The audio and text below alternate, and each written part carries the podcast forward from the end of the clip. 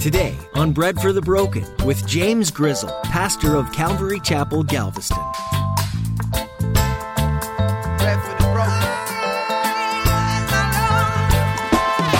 God knows how to show up at the right time. And even in the darkest scenarios and all that stuff, and He knows how to show up with that perfect thing that you need more than anything else in your life at that moment in time. And I'm going to tell you right now, that one thing that you need more than anything else in this life, it's Jesus Himself, period.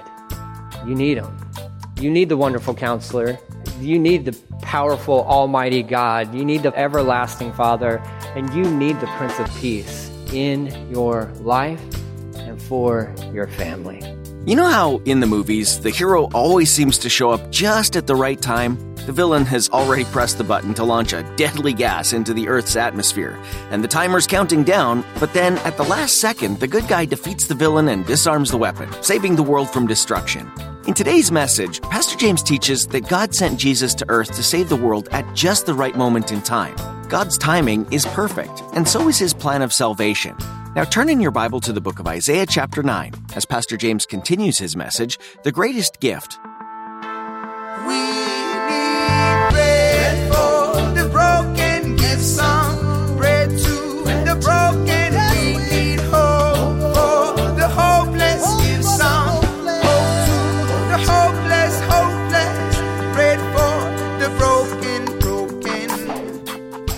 Let's just look at these titles real fast, just so you can understand how amazing Jesus is.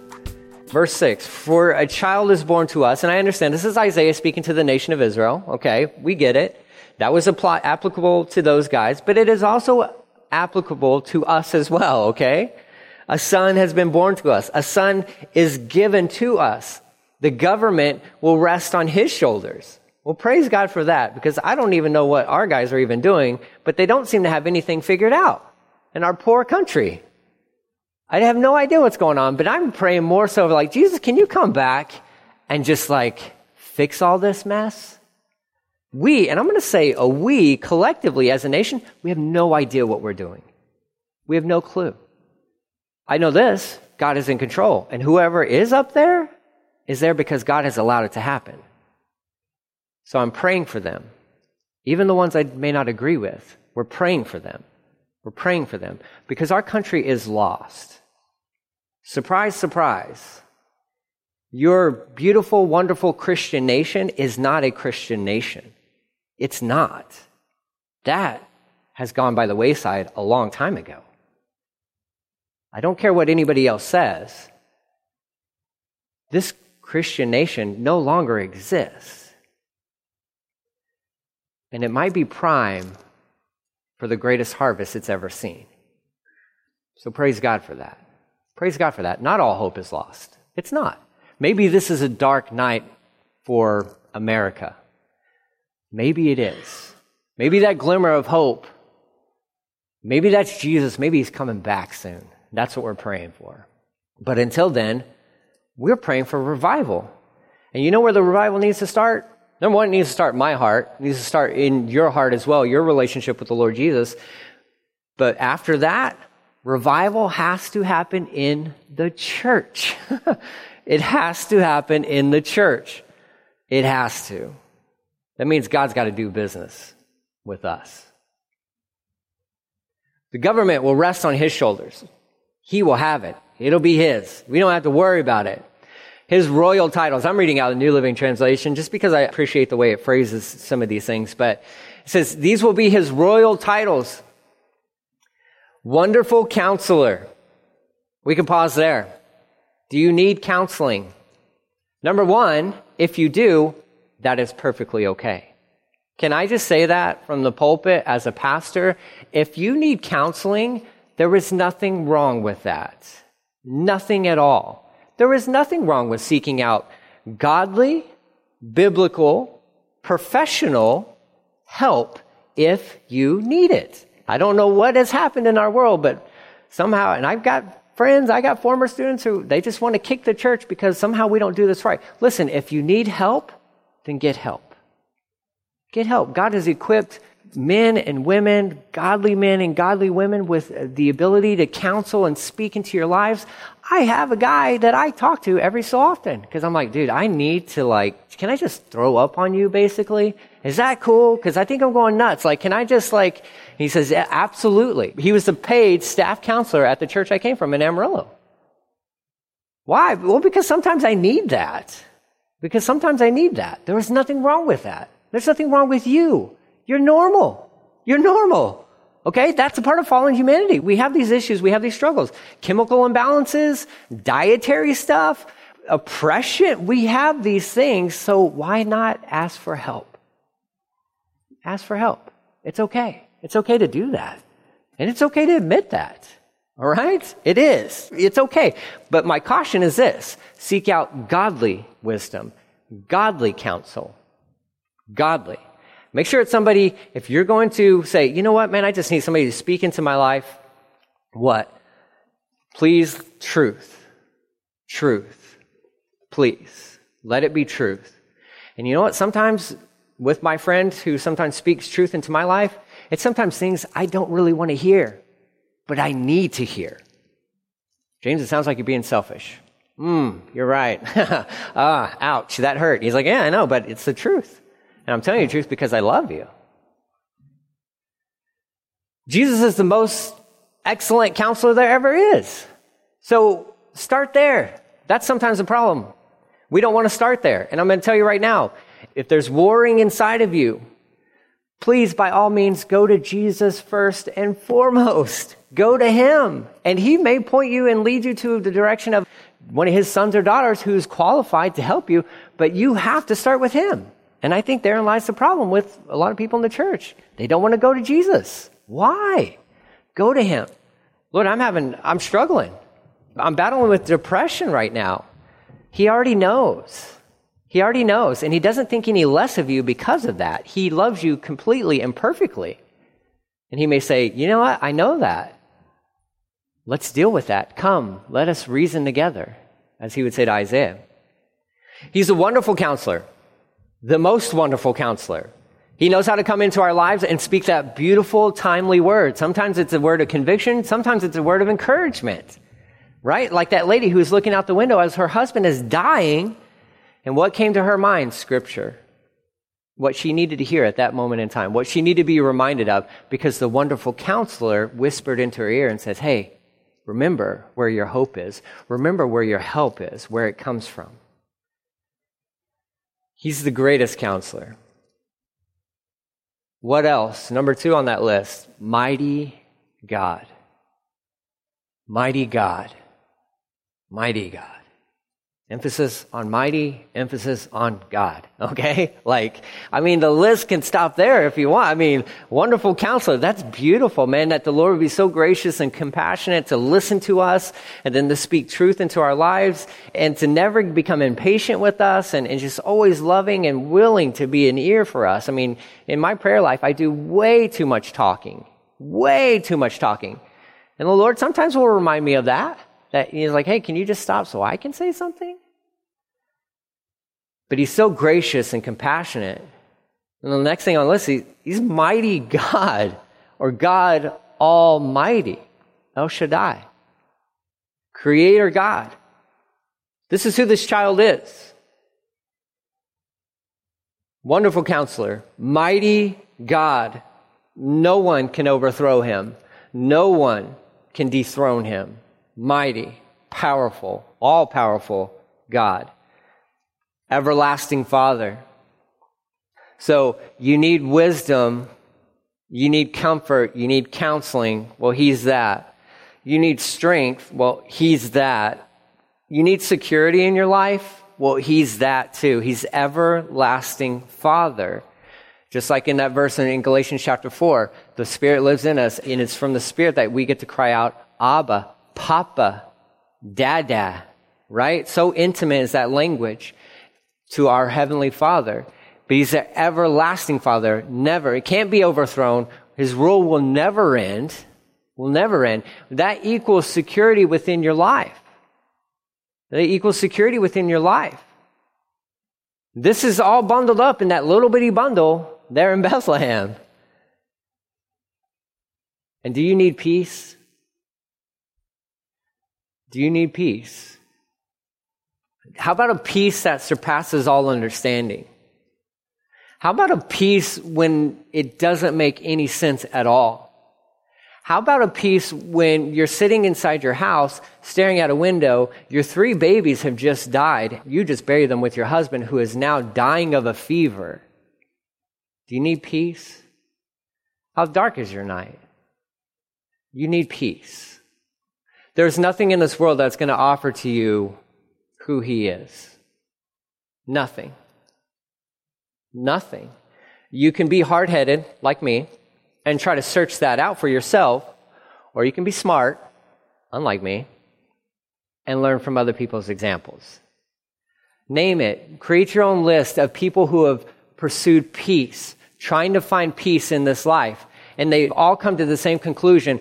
Things that the world tells you will bring peace do not bring peace. Certainly not everlasting peace. How much money do you need in this life? It'll never do the job. How much relationship and relationships do you need in this life? It'll never be enough. What we need is Jesus. What we need is Jesus, and He is the Prince of Peace. He Himself is peace. This great gift that God has given to us God incarnate, Jesus, wonderful counselor, he's mighty God, he's our everlasting Father, and he is the Prince of Peace. And like I referenced from the epistles there, it is a peace that surpasses all understanding. And what that basically means is it's a peace, it's a calmness when it just doesn't make sense. You've ever experienced that? Maybe you've seen that in other people. Maybe you've felt that before, and outsiders have come to you and say, How, how are you keeping it together? You say, I, man, I don't know. I guess it's peace. It's the Lord in me. It's the Lord in me. I'm normally I'm a wreck. Normally I'm just I'm upside down. I'm a wreck, but I don't know. It's just it's Jesus. It's got to be the Prince of Peace living inside of me. He's given me a peace that surpasses all understanding. I can't comprehend it. You can't comprehend it. Maybe you've seen that in people's lives. Maybe your parents were followers of Jesus. And you would watch from the outside, it was like, man, it doesn't look like things are going well. But how are they so calm? The Prince of Peace probably is occupying the throne that he deserves within their heart. Is your life in turmoil? Inwardly, outwardly? You need this gift. You need this gift and all that it includes. You need the wonderful counselor. You need the mighty God. You need an everlasting Father. You need the Prince of Peace. Not just for yourselves. This is the remedy for dying humanity. This is the vial that the old lady was bringing to that house as death was consuming their village. There's the cure, and his name is Jesus. Turn over to John with me, please. John chapter 3. I don't know if you've ever heard these two verses, John 3, 16, 17. Not that popular, not at all. Very apropos to where we're at today. Because you got a prophecy about a son. A son has been given to us. A son has been given to us. Here it is, the greatest gift. Israel, you're in rebellion against God. You don't deserve this gift. But God's given them to you anyways. Hey, humanity, we don't deserve them. We haven't earned him. But God has given them anyways. Jesus is talking to Nicodemus, a religious leader, who came to him at, you know, at nighttime, probably because number one, it's probably cool temperature wise. The other part of that is he doesn't want to be seen by some of his buddies, okay? So, but Nicodemus recognizes that there's something significant, there's something special about Jesus. And the other religious leaders had recognized it too. They said, listen, a normal person can't do what you're doing, right? This isn't, we talked about this before, the, the Messiah checklist, all the boxes were being checked off. He was doing all the stuff that they've been reading about that they've been trained in their, in their religious schooling and all that stuff. And he's like, listen, something special about you. And they engage in this conversation about being reborn. And that's hard for Nicodemus to process. Wait, how do I? And Jesus like, no, no, listen, reborn. This is what it means. You need a new heart. You need to come alive because you're dead. You're dead. You're born dead. You're born dead. You're born in your sins. You're born dead. You need to be reborn. Reborn. So Jesus is having this beautiful conversation with him. And then he gets to verse 16 here. He says, Nicodemus, for God so loved the world that he gave. He gave. He gave his only son. Remember Isaiah chapter 9? A son is given to us. A son is, God so loved the world that he gave his only son that whoever, whoever believes in him, places their faith and trust in Jesus, should not perish but have eternal life or life everlasting. How it was meant to be back in Genesis. He's getting us back to the garden, how he intended it to be. He's dealt with the sin problem. And here, how do you deal with it? Well, he sends his son, his only son. You just got to call out to him. You just got to cry out to him. I believe. That's what I did. 19 year old kid. I just finally surrendered in my little apartment thing, efficiency in Colorado, in the beautiful mountains there in Colorado. I said, Look, Jesus, your word says that you died for me and for my sins. I believe that. I believe that. What do you want me to do? That's how I got saved. That was my prayer. That was my sinner's prayer, okay? But you're like, no, that doesn't line up. I don't care, because there's no sinner's prayer in the Bible, okay? What it is is like, it's a glad surrender. That's what it is, saying, Jesus, you died for my sins. I believe that. Now here I am. Be the king of my heart. Be the king of my heart. Meaning, you have me, do whatever you want with me and through me. That's what it means for him to be a king of your heart. This beautiful gift given to all of mankind. The saddest thing about this story, and I'm going to even read verse 17, it says, God did not send his son into the world to condemn it, but to save it. The most tragic thing, picture this. You're gathered with your family, whatever the perfect scenario is for you, in your house, your living room, and there's the gifts all around the tree, and all the presents are getting opened and everything. But the one gift that you, man, you've been saving up for this. You're so excited about this one gift to give to your family. And you've wrapped it in the special packaging. You've done all this stuff, and it's sitting there under the tree. And everybody's tearing through their gifts and all that stuff. And then it comes to the one gift, and everybody's like, you know what? It's time to eat. It's time to eat. I'm hungry. I'm hungry. I think I'm going to go eat you know, I got all these other gifts, so I think I'm just going to enjoy these things, and i will get to that present when I get to it. I'll come back to that. Can you imagine being the parental figure in that story as you're like, I've given everything in that one gift. And for by and large to have the humanity of your household say, ah, you know, I just don't have time. I appreciate it, but I don't really know. I mean, is it really for me? I mean, it's just that one gift. What's so special about one gift? I've got all these other options. I become so distracted in this and that. Can you imagine what it would be like to be a heavenly father who sends his only son, whom he loves, to these people who could care less, by and large, about him? And he gives this beautifully wrapped package. He says, Here it is. And for humanity to be like, ah, I'm good. I don't have time. I don't have time. I don't know if I believe in that. I don't know if I believe that that's really for me. No, it's the most perfect present, the most perfect gift for all of humanity. The sad reality is if how long does that package stay there unwrapped, meaning unreceived? For me, I wish I had opened that package early on in my life. I really do. I do. But for whatever reason, when the time was right, I unwrapped that package. It was perfect. It was perfect. I don't have too many regrets. I know that I got saved when I got saved because the timing was perfect. The timing was right. I saw that gift and I said, you know what? I'm going to open that thing. I'll take it.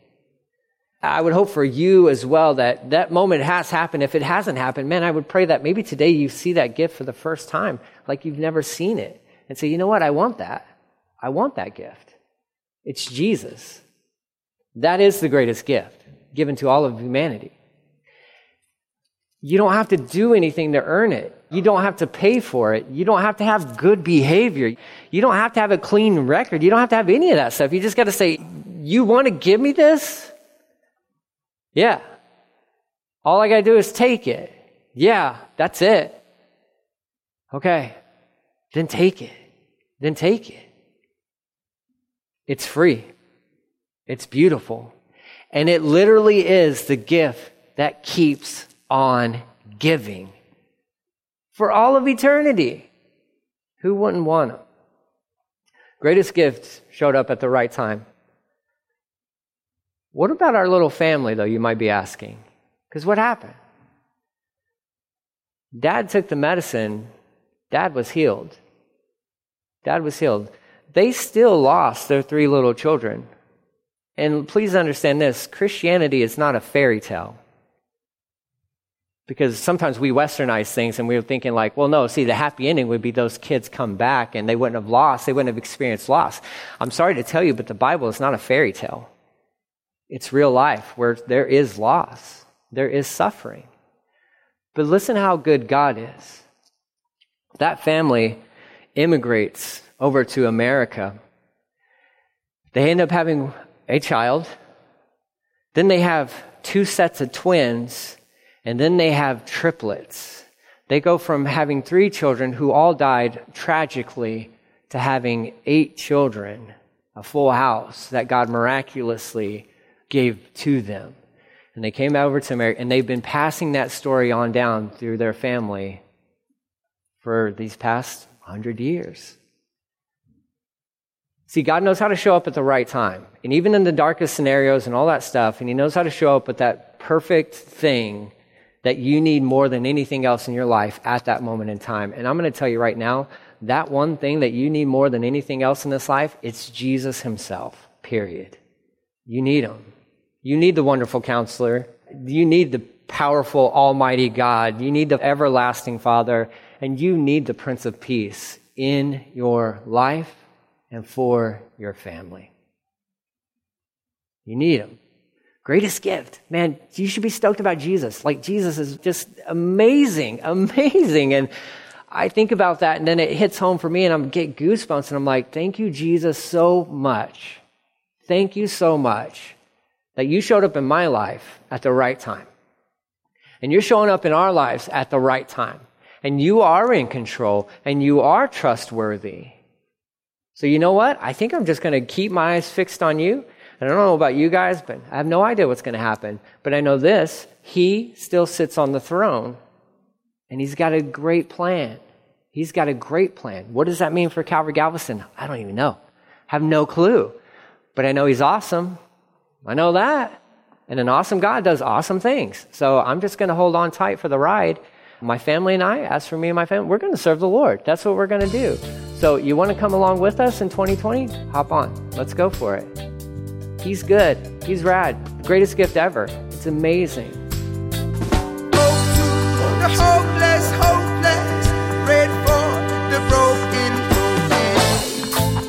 You've been listening to the radio ministry Bread for the Broken with Pastor James Grizzle.